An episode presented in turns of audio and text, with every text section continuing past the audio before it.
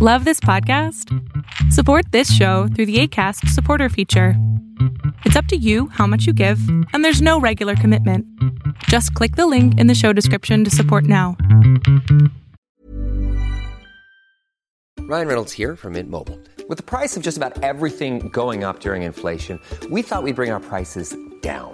So to help us, we brought in a reverse auctioneer, which is apparently a thing.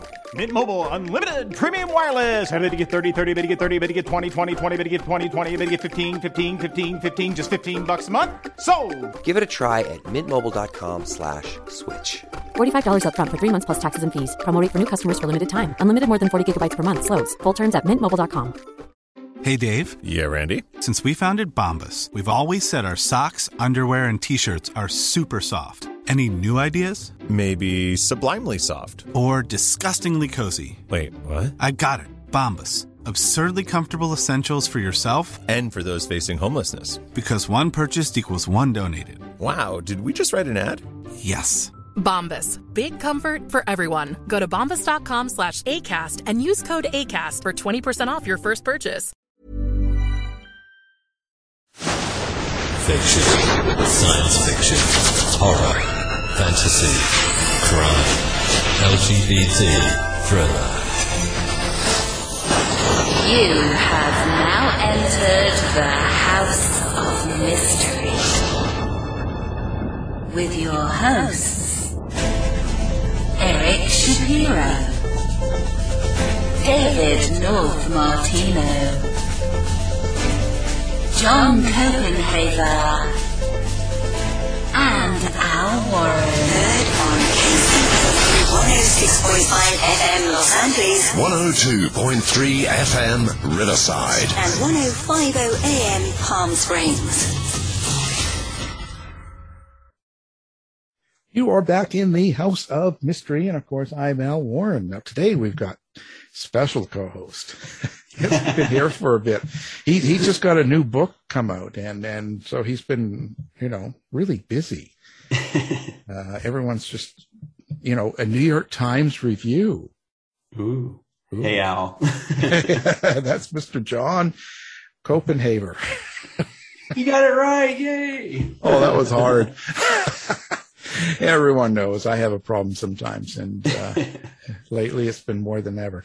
Um, yeah, so that's good. You've done really well. You know, Yeah, it's been it's been a crazy crazy fall, but yeah, it's been good. It's been very good. yeah, and you were on with Hank Phillippi Ryan or whatever. You know, doing weren't you doing? Oh yeah, the well, a couple things. Yeah, there's a first chapter fun, which was uh, a great uh, thing that she does. Um, she's really a consummate uh, sort of uh, a community crime writing community member, and always supporting other crime writers. So um, she uh, does this great thing where they read the uh, uh, first chapter or so of, of novels during lunchtime. Um, and, and that was fun. That was great. It was a really fun way. It's a new kind of event to do. So Yeah. um, enjoyed it. Yeah. I don't know if it's going to get much better next year the way things are going, but we'll see. Yeah, who knows? Who knows? And she's got a ter- uh, an incredible amount of energy. I do not know how she does that. Yeah, yeah. It's My- kind of kind of amazing, actually. It's like she's got coffee going right into her veins or something. just crazy.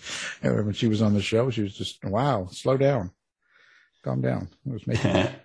Um, well, anyway, so we're on, uh, this is actually the last recording of the year. So that'll be wow. it. And, and then they'll be playing reruns until January 10th. oh wow. I know. I get to vacation. I get to vacation in Canada.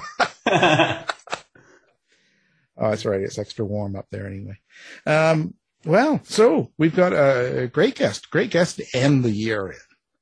Uh, great writer. Um, so uh, let's just get him in here and let's start talking. Mr. Uh, David Marlett, thank you for being here. Yeah, thanks. Good. Good to talk with you both. Um, yeah. And like I said, you saved the best for last, right? e- exactly. it was a build up. It was we, this year. That's right. The whole year has been leading to this The, one. the 200 shows before were all just the warm up acts. You are Okay. Britney Spears. Uh, Oh, you did it again. Yeah. there you go. there you go. See, that's all we need to do. You know, yeah, I'm uh, I'm fascinated with it. I think John is too. I think he's a perfect co-host for, for this one because you are kind of really good and doing um, histo- historical fiction, like thrillers, um, but also you've got a lot of real life in your books as well. Like you're you're you're doing this really well, and I, I find this area really fascinating. Um, what makes you write these t- types of books? You you do a lot of historical fiction, like we're talking. Yeah, um, I, I'm. Yeah, that's really my primary interest. Although now I have decided to. Um, I'm cur- the one I'm currently writing is. Uh, it's. I, I feel like I'm uh, switching art forms um, because I'm writing a contemporary fiction that has uh, that's not historical. Hmm.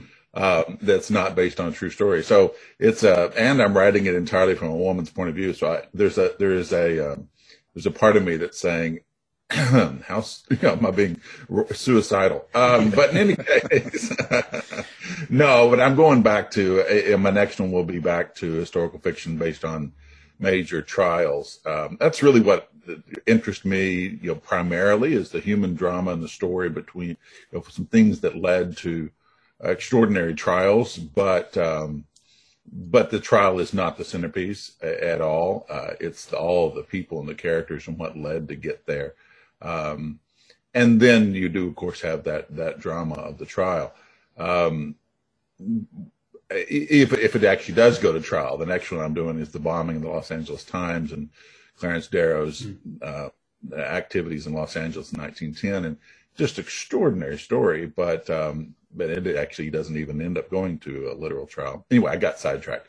Um, so yeah, no, it's um, it's uh, yeah, I just find that human drama quite interesting, and I think it's something that we can that pulls um, you know me in and and hopefully the reader um, if if it's got enough interesting characters. I'm not interested in writing just a collection of you know legal you know coverage of legal trials at all. Um, right how I pick them is is very um, you know they got to speak to me as far as something to say. And, and American Red, I think, has a lot to say relative to today as well. But in any case, well, but how do you how do you assemble something like this for yourself?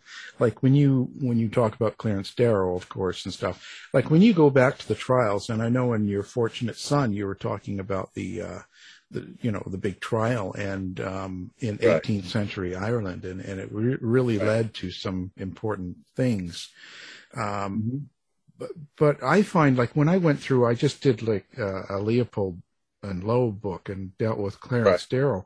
When you go through a right. lot of his stuff, um, it's very at the time and not a lot of personality. There is, but there isn't. You know what I mean? It's it's how he's presented himself, and even it is. He, he kind of hides himself behind a lot of that, um, and so I don't try to invent personality that we don't know. Um, in other words, he was rather dry from from all appearances, even in his in his dealings with people. I mean, he's he personally was a you know he was he was um, enjoyed ho- holding court and being a storyteller um, at um, you know at various events when he was invited, that sort of thing.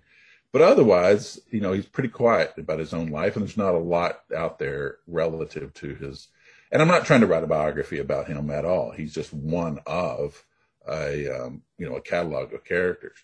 I find him interesting, but but a lot of what we do know about him is through his actions um, and what he did, and and I love him because he's just I mean he's just you know at, at least in uh, some of us of a certain generation know who he is. Um, you know I find most of my readers don't know who he yeah. is, uh, but but certainly the lawyers do um, generally. They're you know if they're familiar, um, and his the fact that he's you know pretty. You know, I, I like it that he's this consigliere for this murderous uh, son of a bitch, uh, in, in, and you know deals with a lot of conflicted characters and who he represents. Um, it, to me, that's a delicious thing, um, where where there's no you know, he's not some, you know, all American, let's all, you know, it's, it's, um, he's out for money for himself. And when you get into 1910, he's bribing jurors and gets himself, uh, right. thrown out of California. Yeah. Um, so, you know, it's, he's an interesting conflict, you know, conflicted character, but he's, he's not my, um, you know, an American Red, he, he's one of, uh, uh, some, some interesting characters that, that I discovered. I think what I'm trying to get is how do you make this character come to life when you haven't got a lot of personal details. Um, you know, when they when they're past and they're dead, and you you kind of have to go through news articles and newspapers, and you have to go through right. court documents and stuff like that. And I guess that's where the fiction part comes in, in a sense. Yeah, I'm not. I'm not one for nonfiction. I mean, I love reading it. I mean, uh, nonfiction. I read a lot of nonfiction, um, but uh, and I appreciate the art form. It's just not my. I enjoy the drama, and I want to be able to bring them, you know, give them words and speak, and and not try to claim that this, these are things they actually said. Um, of course, you've got the trial transcripts, which are always a wonderful place to start. Right. Um, and you get a sense for that. And then you have to go into your imagination, obviously, um, as to what might drive the story. For me, it's because I'm not trying to do a biography. It's all driving the story. Mm-hmm. Is there a scene here? You know, I had, I spent a lot more time in American Red. I spent a fair amount of time, three or four more chapters didn't, didn't make it in the book of Clarence Darrow, for example, for Clarence Darrow in Chicago with his wife and, and her relationship with a, with a woman, things that we know were true. What was his relation? You know, what was his experience there? Well, it didn't really drive the story. Um, so a lot of that came out. It was interesting, maybe might be an interesting biographical sort of thing, but I'm really, even that, I'm not trying to be biographical. I'm just trying to push the narrative. Um, and so to the part that I do deal with he and his wife, in a quick scene uh, near the end of the book. Um, you know, it's one, I would take it. My editor was, you know, thinking, is this really, even this part, is it really necessary to this overall story? And I thought, yeah, let's leave it. You know, it's, it's quick. We don't spend a lot of time on it and it gives a little more character as to him and how she worked with him and some of the things he did. It has to drive the story, I guess is all I'm trying to say. It has to drive the story. Um, you can, especially when you get a cast of characters which are really interesting. I've got, you know, good grief, so many in this 1910 one that um, it's really more picking who do I want to bring alive. Um, how is that going to how is that going to serve serve the story? Um, because you can get off and you know, so many. So when you're putting together something like like this, even American Red, are you sort of looking at um, trying to I don't know, how do you say, have a subtext? Are you trying to actually put out some sort of meaning? Uh, yeah, no, absolutely. That's really kind of the only thing that drives me is, I'm not the only thing that drives me, but I'm, um, what is, what's the takeaway? You know, where is, what is, what's being said here? And that's why I try to do an introduction. Um, you know, I, I, try to use a, um, um, I try to set the stage. Um, and I think that there's a lot, we're, ha- we're dealing with this a lot today, this idea of what is socialism, what is, you know, what is corporate power? What is individual rights? What is, you know, we're seeing labor. We're, we're dealing with these same sort of things that where they were certainly dealing with in American Red. It's just that you have this collision of, of, of, you know, the Wild West, new technology and the human drama. Well, we've kind of got that today with social media and, and internet, et cetera, and how it impacts, um, a lot of these things. So to me, there's a lot of crossover and I'm trying to, I'm, I, you know, at one of my, um, uh, when I was doing the book tour, that, you know, someone saying that I kind of asked some people, do you, can you tell which side I'm on? And most people, at least the ones I've asked or, or brought it up, say they can't, which makes me happy. Yeah. Uh, um, that, that, that both have both sides of these big arguments. Um, well, in, in any case, so yeah, I'm definitely trying to, I'm only really interested in stories that I feel like I can see an objective of point A to point B. I can, I'm hoping to move the reader to, uh, to not just entertain them, but hopefully give them something to mull about. Um, and that's what was so beautiful for me about Fortunate Son. It's not just this trial of, I mean, amazing trial, but it, at the end, to me, you know, it's for the reader to say, but I certainly would hope that there, you know, there's a big question of what do you, what's it all worth? Um, who, are we in the end? Are we what society tells us we are, or are we who we make ourselves to be? Which is what you know. It's that's a true story of what James Annesley chose to do at the end. If you have to be a little bit more particular, or if you actually, if you think about when you're putting together a story like like either one of these books, um, in today's kind of climate of political correctness, let's just say, or you know awareness. Mm-hmm. D- does it sort of make you kind of reanalyze and maybe perhaps write something in a in a a way that you wouldn't normally? Yeah, that's a great question, and the short answer is no. I, I'm I'm kind of I have a little bit of a chip on my shoulder against a lot of that. I think that especially historical reinvention. I think what's interesting is who we are as just human beings. Every era has its foibles. Every era has its, oh my God, you said that. um, you know, and it's that just, you know, the next generation is going to be saying that about this one, um, in certain ways. And to me, it's, it's disingenuous and dishonest if you're not, um, taking us back to where, where they were.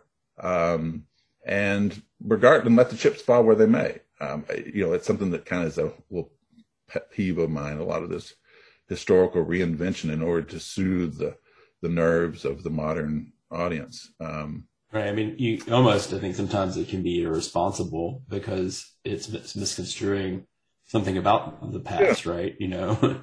yeah. Yeah, I, it, it, humans are humans are humans, and that's yeah. the beauty of it. That's what makes the historical fiction to me work. Is when someone says, "Yeah, these these people are just like us. We're not different. We're not different human beings. We're all capable of some of these horrific things. Um, possibly. I mean, you know, I mean, it, it, as a society, we're certainly capable, um, and we're all capable of some of the extraordinary good. And so, that to me is far more interesting. And yeah, no, I don't. Um, you know, there's a, there's there's a key. I'm not giving anything really away in American Red that I discovered about his wife and how she gave his her sister to him as his concubine, to our main uh, bad bad dude. Well, they tried to run that as I discovered all that through the trial transcripts because they tried to run that in and disparage him at the at his murder trial, saying what a horrible person he was because he was sleeping with his, with his wife's sister. Um, well, to me, that's far more interesting. Is you know, I, I hope people judge because listen, guess what? They were judging back then too, but let's dig to the, how interesting. What does that really say about the wife? Um, and she's invalid and she's, you know, and she's, so I, you know, I, I just try to dive, I like to dive into those controversies and make people a little uncomfortable. The very first scene we see of her is she's listening to them having sex through the wall and she's wishing they'd hurry up and finish so they can get to dinner and, and, and hoping her husband's going to be in a better mood. Um, you know, it's she. It's, I, I, mean, I love the conflict, and she's deeply religious, and and she's got a murderer for a husband, and who also does a lot of good. Um, you know, he's one of the people that one of that caused the, um, you know, the beginning of anti-child labor laws and health care mm-hmm. and and uh, so many and, and and wages, fair wages, and eight-hour workdays, and all those kinds of things. At the same time, he was a tremendous murdering son of a bitch what a wonderful. well, yeah, it's like human human complexity, right? I mean, you, you, yeah, and he's sleeping with his wife's sister, and and yeah. you know, is she? And I know most of my readers are female, and so I enjoy poking a little bit and saying, yeah, be careful before you start judging her. Yeah. Yeah. Is she not? Maybe she's just trying to live her life. She's you know, as best she knows how. Um, so that's that's that's the fun I kind of have relative. That's a long-winded answer, but um, to today's person, you know, foibles. Um, I'm more interested in showing how this isn't anything new. Us, us, our social struggle with right and wrong, and what offends and what doesn't offend, and um, character assassinations or or or, he, or over heroizing um, certain people. Um, yeah, that's nothing new. Yeah, yeah. I mean, absolutely. I, you know, I, one thing that is is different about what you're doing versus what I'm doing is I don't actually write about. I put things in real, of course, historical periods, but, but I don't write about historical, you know, events. I mean, I don't really try to fictionalize historical events. They're kind of happening in the background and, and impact characters. But you actually take, yeah. you know, historical characters and you imbue them with fictional life. You know. Um, and I'm always curious about that because um, at what point do you feel like you know you have done enough research? You feel like confident enough to like dive into and start filling in the gaps fictionally. Um, I, I, I don't I never know quite myself, so that's why I'm asking. Yeah, yeah. It's it's there is there is no as you as you're saying too, I think we you'd agree that there is no right way or or a way or anything else. I I truly let the story lead me. I know this particular thing happened. I know they got my main guy, they abducted him in this, you know, zero dark 30 way and threw got him on a train. Well, I knew the basics. Well, what conversations might have had to, had to have happened in order to get to that point. Um, and so that's, you know, some of those where I'm just totally making it up. I have no, you know, we have, there's no record of who talked to who. I just know you've got to get, you've got a practical action that has to happen. So what's the more interesting conversation behind the scenes? Um, what are the whispers in the dark waiting, trying to pounce on this guy? What's he doing at that time? I don't know. I just know where they arrested him. I know they arrested him in bed with his wife's sister. Okay. Well, by that point in the story, I don't want that to be a shock to the reader, although it was a shock to those people at the time. So that informs me a little bit. Um, you know, how would this big guy, giant guy that's, um, you know, fierce, how would he react when someone's busting down his door? Um, you know, that, those kinds of things. I don't know. I don't know what happened. There's no record of that, but I feel like I can be as true to answer your question is I definitely feel a responsibility to be as true as I possibly can to what we do know. Mm-hmm. Um, and then don't get too carried away, you know, um, you know, try to stay within round, you know, just again, humans are humans are humans. What would happen today? Well, it's, it's probably the same thing that happened then. I mean, as far as basics are concerned. But I do try to find, you know, like I like I have a scene I needed a, to move the story forward with, for example, a scene between the wife and her sister. Well, imagining what their relationship was. You know, they love each other. They ha- the, the wife wants the sister to be around. Um, the wife is in a wheelchair, you know, with polio, and she's um, and so I needed a conversation somewhere. It was just it, the story was needing a conversation between these two women as to their relationship with the same man. You have to imagine that surely they had the conversation plenty of times, right? Of course. So therefore, I you know I'm just I'm giving this as a long-winded sort of example. I start searching for a scene. Where can I put these women mm-hmm. to have a reasonable conversation where the reader's also getting something interesting to see. I just don't want to sit them back in the parlor, sitting there across from each other in two chairs. Um, and so I just, you know, I start going in doing the research of what's happening in Denver at that time. What's new? What's going on? Where would these women maybe want to go? Holy cow, I discovered that the first gigantic d- department store was opening that year. Did it open on the exact same month I needed it to open? No. Okay, I'm fine with moving what month. So let's let these two women go and walk through a department store and talk as they walk. Um, and that to me was just sort of the fun of historical fiction. Mm-hmm. The saying, okay, I get to now. So I spent, you know, way too long researching every detail I could about, okay, what floor would they be on? What would they see? what was there? You know, and trying to take that reader into that view of, at the same time, I get the story points moved forward and we get to see them in action. Um, because the sister's got a bigger budget from the husband than the wife does.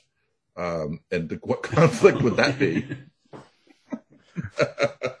so anyway, point is, I, yeah, I, I, am sorry, I got off of your question, I think. Yeah, but, no, no, no. I think it's a discovery. It's the story's got to drive it and then trying to find those interesting moments, uh, where you can say, why not let's put them there?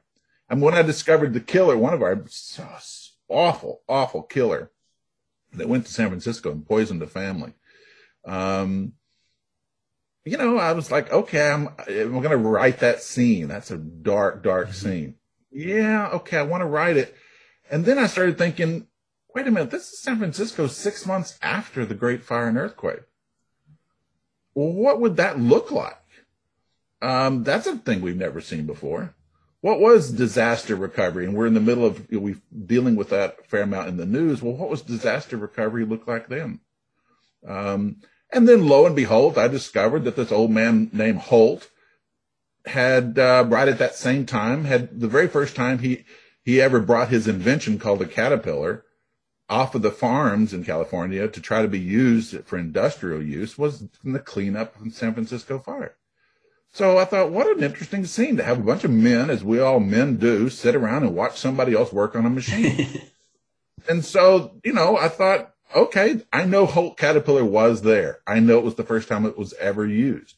All right. So I guarantee that thing didn't work 100% of the time. And if it's not working and old man Holt's out there working on it, what an interesting scene to have our this you know psychopathic murderer for a moment he becomes like any other man and he's just standing there amongst the other men watching them try to fix the thing um, i thought that was just an interesting moment to be able to play to you know and for those people who are kind of think oh Holt caterpillar wow that's the you know it's a little piece of history that's accurate um, that's the fun. I guess I'm, I, I, can get off on this too much, but this is the fun. I kind of, I, I, really have fun with that kind of thing. What can I do that's accurate, that adds texture, mm-hmm. that doesn't take away from the story, and we don't have to linger too long on it, but can bring us uh, forward. I, have always found that uh, readers, I mean, of course, they're reading first and foremost for the story, but I always get, you know, little details like that. I, it, they usually, I think, get a very you know strong response. I'm always sort of amazed yeah. that they do, you know, but they really do. Yeah, I think it's just it's all painting. I did spend a lot of amount of time working screenplays in the film world, and I think it is you know it's our obligation to to paint you know, and that's who our reader is today. I mean, they're they're they're watching series on Netflix, um, and I think it's such a visual medium. Um, the writing. Mm-hmm. It needs to be a visual, in my opinion, it needs to be a visual medium. Readers need an opportunity to plug into their brain and, and paint pictures. So paint some pictures.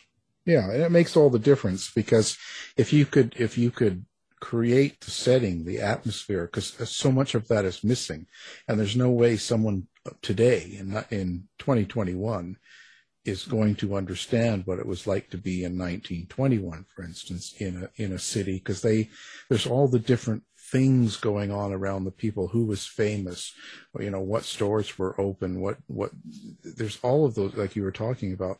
You need all of that to create the um the platform to, to, to for, for them to really understand why people act and react the way they do well it's yeah uh, to me that's the fun is the sensory part um too it's you know, unfortunate son, just thinking, what did what would it sound like to be on the streets of Dublin in seventeen, you know, uh, seventeen fifteen? How quiet would it be? Mm-hmm. We don't mm-hmm. realize how quiet it is. So when you can, so there's a big element of that about the church bells. Well, you can hear those damn things from a long ways away. There's not much else going on. You, you know, it's clip clops of hooves and men talking and people talking. That's about it. Um, and there's something about that that you know to me that's that same thing. It's that immersivity. I think we kind of have a that's what I, I find fun in historical fiction is that hopefully I mean this is for the reader to decide, but that's my ambition anyway, is right. to immerse them a bit and and that choice of picking and choosing what sensory elements are going to help them feel immersed. It's like world. It's essentially kind of world building mm-hmm. the way that you know you think of it in terms of sci-fi or fantasy, but we're you know world building the past. yeah, yeah, and it's all a choice. You know, those choices are fun, John. You know, I know as you as you know. I mean, they're. I find them fun to be. You know, I can get stuck trying to figure out well, what can I do? Yeah. I got the scene and I don't really have anything to and then you feel like you're overdoing it. I do sometimes. I don't know if you do, but where you feel like, okay, I got too many interesting yeah. scenes in a row. How about some? Uh, bo- I need a boring. I need to burn a few boring moments. Um, does everything have to be done in, in some interesting thing? You know, um, no. You know, let's burn a few boring moments too in just the passivity of, of ordinary life. Do you ever create characters? out of the blue just to fill or make something move along? Oh yeah, um, very much, uh, especially in, in American Red. Uh, the main two younger character young characters are fictional, um, and they're amalgams. I mean, they were true people. There was undercover agents uh, for the Pinkertons and given a code name. I just didn't know their actual name, his actual name. Um, one of the far cousins of uh, Al Capone was if you're looking for plump lips that last, you need to know about Juvederm lip fillers. With Juvederm Volbella XC and Juvederm Ultra XC, your lip look, whether it's subtle or bold, can last up to one full year with optimal treatment and no additional maintenance. Find a licensed specialist and see if it's right for you at juvederm.com today. That's J U V E D E R M.com. Add fullness to lips in adults over 21 with Juvederm Volbella XC or Juvederm Ultra XC. Do not use if you have severe allergies or a history of severe allergic reactions, or if you're allergic to lidocaine or the proteins used in Juvederm. Tell your doctor if you have a history of scarring or taking medicines that decrease the body's immune response or that can prolong bleeding. Common side effects include injection site redness, swelling, pain, tenderness, firmness, lumps, bumps, bruising, discoloration, or itching. As with all fillers, there's a rare risk of unintentional injection into a blood vessel, which can cause vision abnormalities, blindness, stroke, temporary scabs, or scarring. For full important safety information, visit juvederm.com. I'm Sandra, and I'm just the professional your small business was looking for. But you didn't hire me because you didn't use LinkedIn jobs. LinkedIn has professionals you can't find anywhere else, including those who aren't actively looking for a new job but might be open to the perfect role, like me. In a given month, over 70% of LinkedIn users don't visit other leading job sites. So if you're not looking on LinkedIn, you'll miss out on great candidates like Sandra. Start hiring professionals like a professional. Post your free job on linkedin.com/people slash people today. Hey there, it's Michele Norris. I'm host of a podcast called Your Mama's Kitchen. When I travel, I'm usually looking for a way to find a taste of home when I'm not at home. And one of the things I love to do when I am at home is entertain. And Airbnb allows me to do that. When I was in California recently, I rented a house that had a great kitchen. And when we were sitting around the table, we we're all thinking, we're in someone else's house. Someone could be in all of our homes as well. If you have a home, but you're not always at home, you have an Airbnb. Your home might be worth more than you think. Find out how much at airbnb.com/slash host. Hey, it's Ryan Reynolds, and I'm here with Keith, co star of my upcoming film, If, only in theaters, May 17th. Do you want to tell people the big news? All right, I'll do it. Sign up now and you'll get unlimited for $15 a month in six months of Paramount Plus Essential Plan on us. Mintmobile.com slash switch. Upfront payment of $45 equivalent to $15 per month. Unlimited over 40 gigabytes per month. Face lower speeds. Videos at 480p. Active Mint customers by 531.24 get six months of Paramount Plus Essential Plan. Auto renews after six months. Offer ends May 31st, 2024. Separate Paramount Plus registration required. Terms and conditions apply if rated PG. There, she was there. Uh, the Capone family I, I knew that there was a spy, woman spy, young spy they sent in to try to mix up the prosecution. Um, so I thought, okay, let's make her one and the same person. Let's make Capone's cousin be this spy. Okay. I know that's true that these two people were there. Mm, yeah, you know, I'm okay with that. And so I, you know, and now I'm going to move them forward. I'm going to use them because the reader sort of reacted well to them. I'm going to bring those two forward into 1910 in my next, you know, American White, which is going to be the next novel after American Red, but um, to tell this story in, in, in Los Angeles. I find that sort of useful. Um, and I'm, I get kind of build them with everybody else being accurate, you know, as much as possible. Where do they come from? Like, how do you create characters like that? Is it completely in your mind, or do you uh, you finding people out there that you met or you know, and and take it from them, or kind of everything? I guess it's. I'm really doing that now with this, you know, the the art of being Betsy, which is what I'm writing right now, which is entirely fictional characters, and they're all amalgams of real people. You know, they're all people I know um, put together um, in American Red, it, it's it started with what I knew was true, um, what actually happened, um, and you know that these I didn't really have names, but two, had two or three. It more was a pragmatic thing, and then I started. So I kind of built stick figures that needed to be certain places and were certain places. Maybe there's two or three of them, but I decided to make them one and um, and then you start fleshing them out. I think that was, that's how I did it for that because I just had sort of stick figures in in certain places, and I started. And then it was also I have main like my main, um, uh, you know, very true character, uh, the main Pinkerton detective. Um, you know, I wanted to soften, see him being more paternal and being softer. Um, he was known as a hard ass, and I needed I want my readers to see him a little more three dimensionally. So that's when I started thinking, okay, this let that guy be uh, you know brought under his wing. Um, and that gives them a conversation, a place to move story, gives them somebody to talk to. Um, and we understand that we can learn a lot about how dangerous that all is by watching him be concerned about this young man. Um, I, I, got off my story. Uh, yeah, no, I'm just making, you know, I'm pulling them out of people I know. Um, yeah, I think, but like I say, there, there's the under, uh, when it's historical fiction, there's a framework underneath. Right. Whereas like the current fiction I'm writing now is, there's no framework underneath, which is a little, uh, you know, a little, it's just different. It's yeah. different. I was going to say that because I've I've written um, true crime or nonfiction all along, so a lot of your characters, in in my case, they're sort of already predetermined. You you find out about them. I can't make them a certain thing. They are who they are. They did what they did, Right. and that's kind of how you probably have structured your first ones. But when you get into the newer one that you got next year for the art of being Betsy, um, you don't have any of that guideline, so it's completely in your own. Did you like that kind of writing? Has it been good? Um,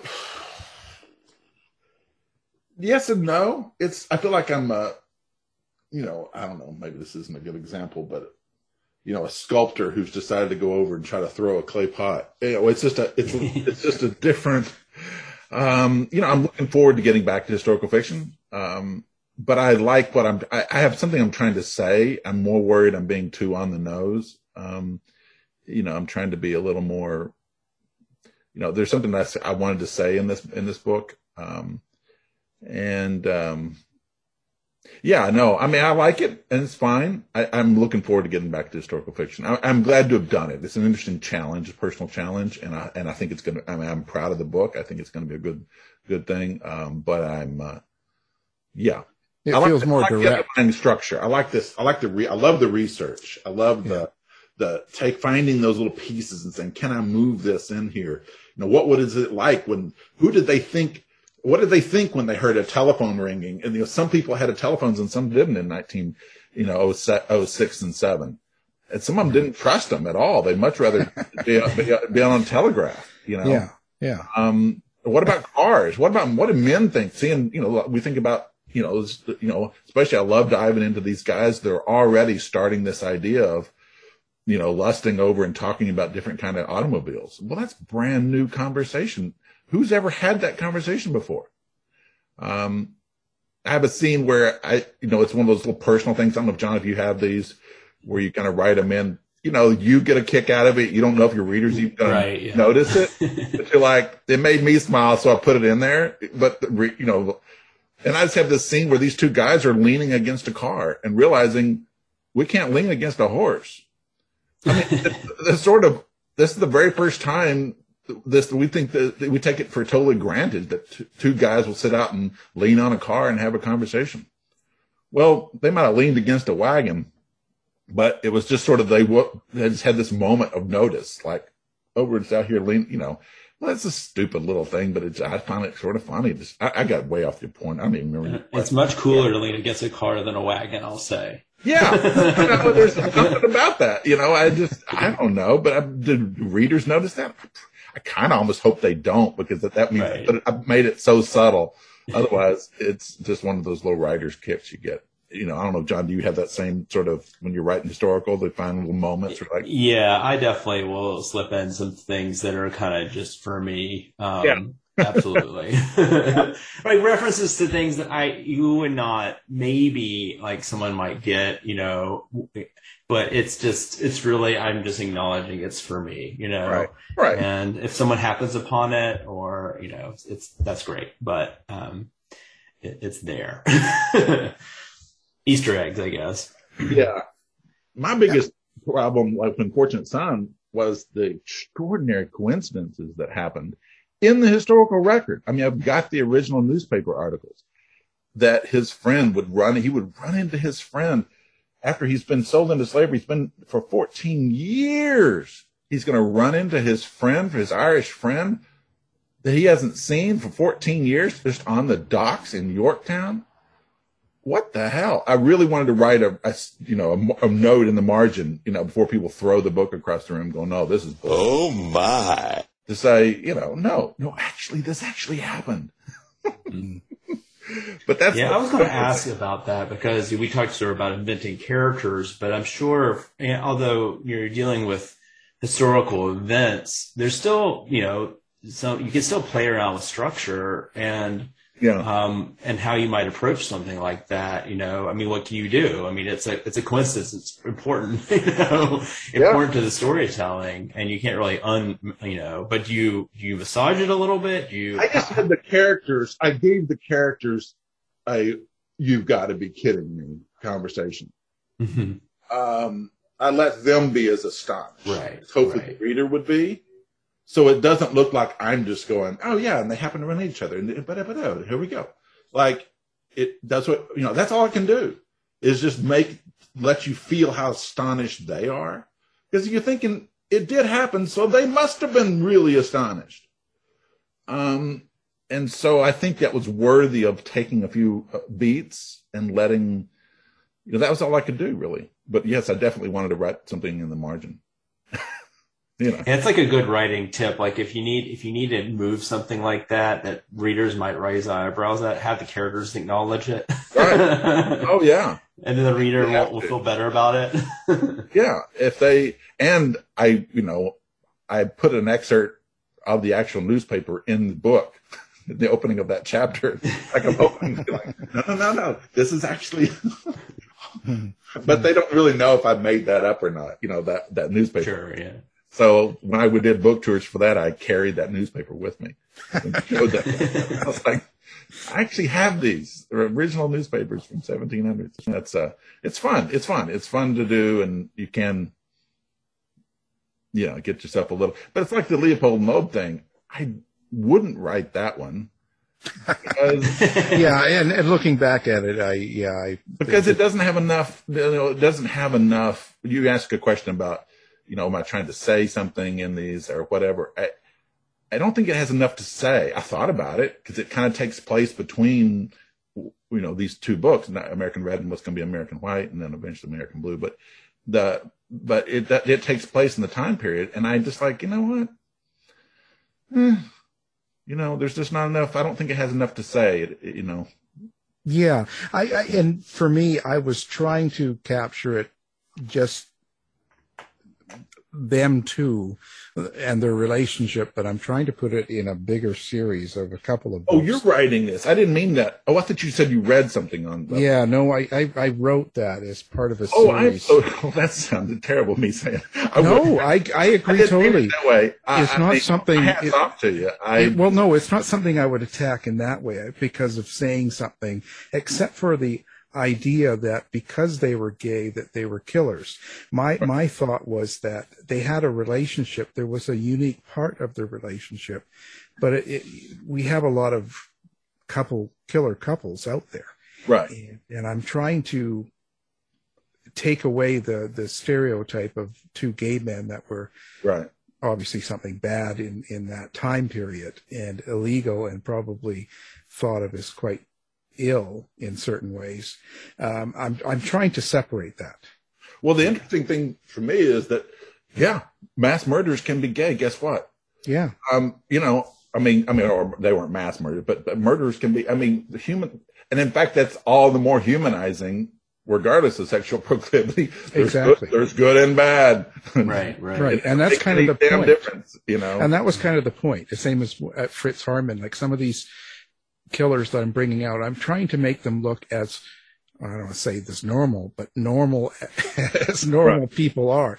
Like they're, they're not doing this because of their sexual what they like. They're they're right. doing it because of something else. And so I, I think that was kind of my point in in that thing. But it, you know, it yeah. may may not be accepted as well as I thought it would be, but doesn't right. matter you know. Well, well, I think I mean I think that's just it. Well, any point, it's not so much that you can, you can write about anything. You just got to know what sort of perspective or point of view you want to take with it. And um, I mean, certainly, you know, I think historically there's been a lot of conflation with criminality and homosexuality, and you're trying to you Yeah. separate those two, right? Essentially, Yeah. And so they're Yeah. not not necessarily related. The, the, the problem here has nothing to do with homosexuality. The problem here has to do with a whole other relationship dynamic that is um, Exactly. problematic. See, I, I, you can write my forward. You know what? I did. Yeah. anyway, that's a that's another story. We're we're here for yeah. David here. Here now I have to ask this question because um, I, we, we get a lot of fictional writers, and and it seems very unusual to me. But um, when I ask fictional writers what their relationship is with the characters, quite a few of them tell me it's like their family, it's like their friends or children. I hear all these words, and they hear it. They hear their voices in their heads and stuff like that. You know Yeah. and and I and I think it's really bizarre because I've always stuck to nonfiction and and sort of like you, even historical fiction. I'm kind of doing things in that area, so I don't quite get it. But maybe you have an opinion on this. Like, what are your made up characters to you? Like, how do you see them? if I don't have an emotional relationship with them, I don't think that's. I mean, I think that's a recipe for not particularly good writing. Um, in, in my feelings, I better have an emotional relationship with them if I want to bring them alive. Um, that, to me, that's a fast path for a cardboard character. If you're not feeling some connection, um, to, to me, for me, I'm, I- I don't mean to talk about any other reader, any other writer. Um, I'm just saying for me, um, I'm not artificially creating that, but if I'm finding myself, you know, not that invested, well, ooh, that's a bad sign. Um, I feel more connected though. I mean, boy, when I found James Annesley's grave, I just wept.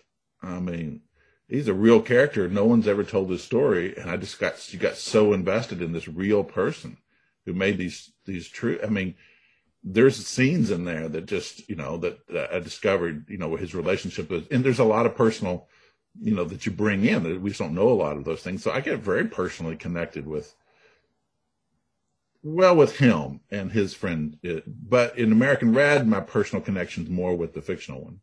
Um, uh, yeah, no, no, I do. I care. I, I have to care. I think you have to care. I don't know how you could do it.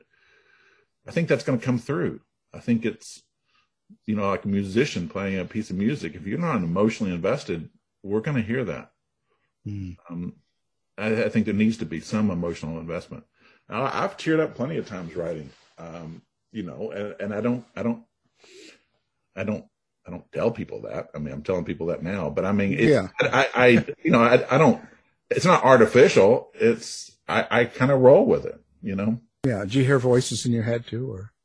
No. uh, I, I hear conversations a lot. I mean, because I let my mind roll with, with okay, I, I just got to go in that room and turn them loose, and just listen to them, um, talking. Oftentimes, it's just I can't make out the words, and I just get closer to them, and then I start. You know, that, that sounds a little hokey, but it's just kind of my method. You know, mm. obviously, I'm the one creating that. I don't believe in all this. You know, I let my characters write whatever. I, Yeah. I just, but I do, that's my exercise of the art is to go in and just try to sit in that room and just listen and try to, and try to listen to them. Try to, as best I can, to hear what they might be, you know, what, how might that conversation go down or what might they be feeling? It just depends on the character and where I am in the story and, um, you know, Yeah. Well, you're a very at this point too in, in your life. You're very um, accomplished. You you've done you know lots of, of good work here, and you've got kind of a, um a status, um, and you appear quite confident. How how does that come to a writer like you? Like that that that wasn't that way from the beginning. no. Wh- what is it that what is that one pivotal thing or is there something that an event or something that goes on that all of a sudden makes you feel confident like you're doing something that's that's good you know, it's, I'd love to say it's somehow internal, but it's not. Let's be honest. It's that affirmation. We're doing this for, I mean, yes, I, I write because, you know, I'd write if no one was going to read it. But let's be honest, I'm writing because I want to connect, you know, with others. So when you get that confirmation, and I do this in work, writing workshops when I work with writers, but I, it's finding that connection. And when you get that spark of connection, there's nothing like it. It's just like I, I did. I've been on. I've done some, you know, some things on stage earlier in my life a lot, and you know, it's that audience reaction. It's that, hey, it's not, oh, look at me. It's, wow, I've there's a connection there.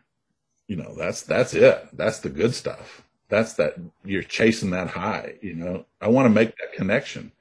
Um, and once I knew I could make that connection, when Fortunate Son got the, started pulling in the reviews, and I, you know, and I, it, it certainly changed. I'm no longer sweating agents and publishers and and all that. And you, it, there is a freedom of no people. This is going to get published, and this will be tapped into people's heads. You know, to me, it's like a wire stuck in their brain. You know, and you're getting to play pictures in there.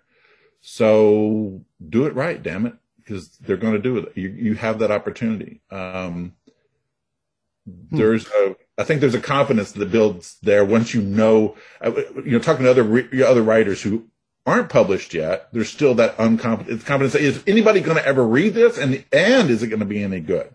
And once you get the sense of, no, people will read this and I have the capacity for it to be good notice I said I have the capacity. I'm not trying to say everything at all is good. I'm just saying once you acknowledge that you do have the capacity to create good work, then I think that's where the confidence comes, uh, in my opinion.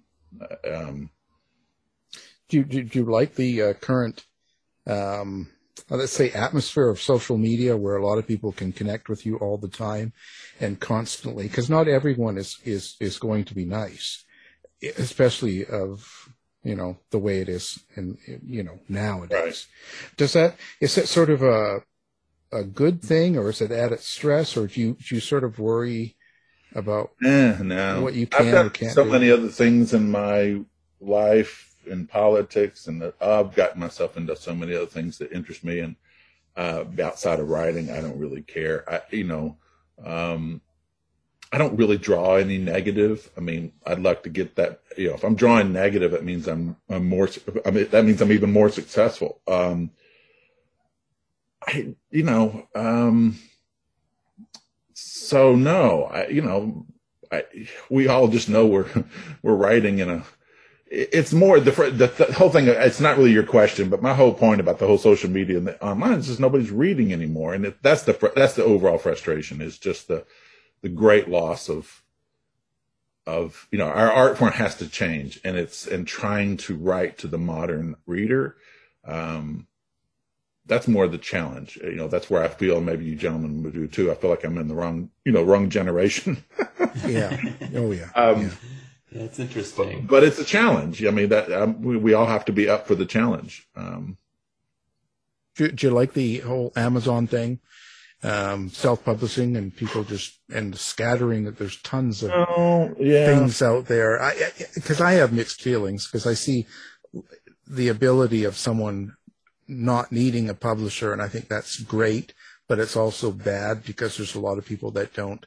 Yeah, you know, there's there's, there's something. Yeah, there's something you get out of a publisher. You know, the editing, the process, and and being good enough. You know, and making yourself better. Rather than your publisher actually edits.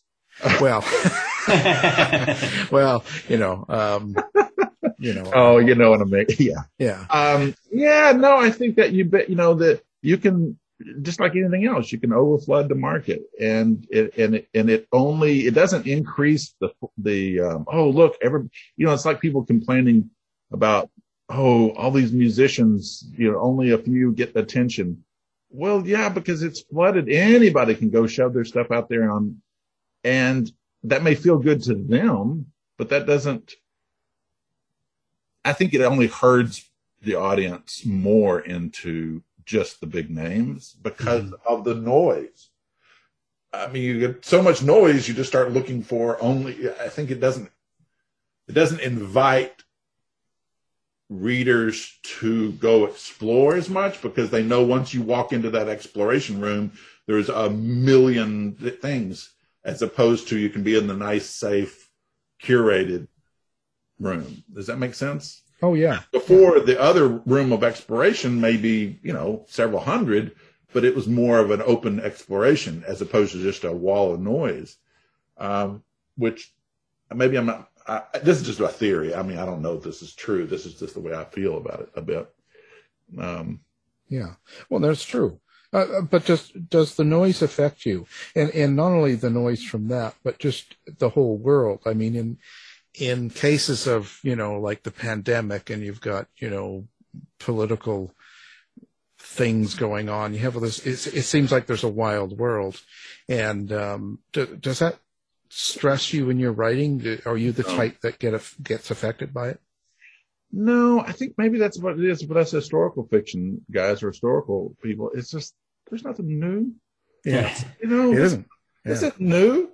You know, this isn't. I mean, I find it interesting that it's not new. I'm not saying it's boring that it's not new, but I find it actually interesting that it's not new. So it's more of a, you know, I'm already thinking I mean, I stay away from it. I, I thought of in this fiction I'm working right now. Uh, you know, I've thought about letting one of my protagonists, you know, love interest die of COVID, and I thought, eh, no, mm. know, nobody, nobody wants to read that.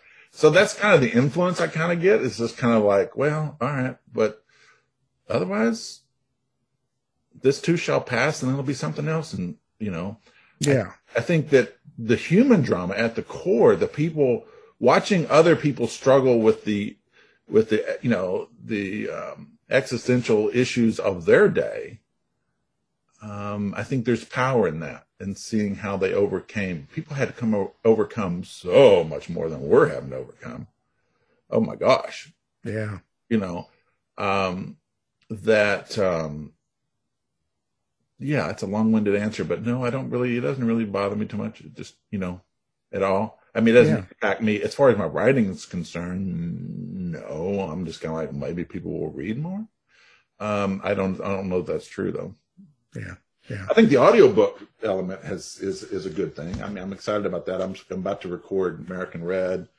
Um, myself, my publishers, we've we kind of decided that I'm going to do it myself. Um, but um, you know, I'm looking forward to that. I think there's a, you know, you're doing this podcast. I think there's some other opportunities for telling stories. I think, um, yeah, I'm getting off. Yeah. I'll, I'll, hush and let you answer. Ask I love the audiobook thing because um, as my eyes get worse and I'm getting older, I love listening to a lot of the books, and yeah. uh, and and it's good to do it to yourself because when it comes from you, the writer, um, you don't have to fake the uh, the feeling throughout it. It's it's real. It's coming from yeah. you. I think you're still certainly is very much of an art form. Um, yeah. You know, a lot of readers, a lot of writers have no business reading their own because they, you know, they don't understand acting enough or, yeah. or, or the, that, that subtlety of of how to do that line. You know, they just think.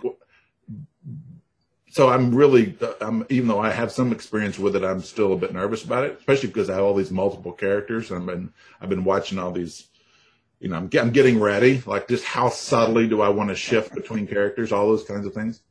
Yeah. But you know, Fortunate Son has to have a British, uh, a native British uh, reader uh, do it. I would never do that. My accent would just come through and it would ruin it. Yeah. Yeah. It wouldn't sound real if you're doing it that way. Yeah.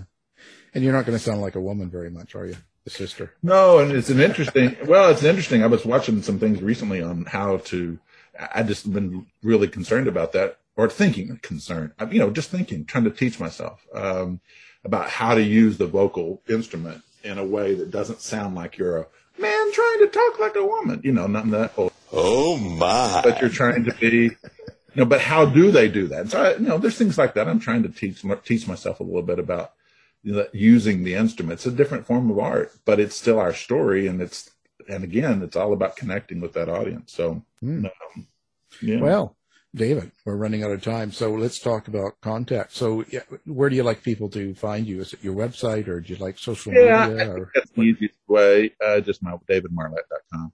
Uh, there, uh, there's a contact there. That's that's usually the easiest way. Um, more direct. I'm also on Facebook, but whatever. Um, yeah, yeah, yeah, yeah. I don't. Yeah.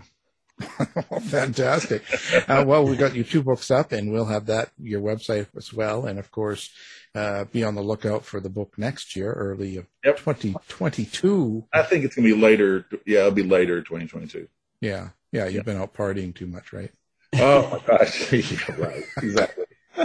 My- it's my teaching load, man. I didn't. I, I'm- I'm a professor at law school, and I law schools, and I. I yeah, I don't know how you do it. Me, it's got me a little side uh, behind. I'm behind schedule. How about that? I think we all three would understand that. Yes. Yeah, it's, it's kind of a. I'm a teacher as well, so I got you. Yeah, yeah, It's, not it's behind schedule. constant. Yeah. never ends. Yeah. Well, we appreciate it. Um, our guest today, of course, is Mr. David Marlett. Thank you for being here. Well, I really appreciate you guys inviting me, and and it's just been yeah, it's a pleasure. It's a pleasure. Get the latest news and opinions from Eric Shapiro from the House of Mystery website in the Shapiro Report. To find out more about our show, guests, or to listen to past shows from our archive, please go to www.houseofmysteryradio.com. Show's over for now. Was it as good for you as it was for me? Well, good night. This has been a production of Something Weird Media. I'll be back. Hey, it's Paige DeSorbo from Giggly Squad. High quality fashion without the price tag. Say hello to Quince. I'm snagging high-end essentials like cozy cashmere sweaters, sleek leather jackets, fine jewelry, and so much more. With Quince being 50 to 80% less than similar brands. And they partner with factories that prioritize safe, ethical, and responsible manufacturing. I love that. Luxury quality within reach. Go to quince.com slash style to get free shipping and 365 day returns on your next order. Quince.com slash style. You've been listening to the House of Mystery radio show. To find out more about our guests, hosts, or shows, go to www.houseofmystery.com. Show's over for now. Was it as good for you as it was for me? Well, good night. This has been a production of Something Weird Media. I'll be back.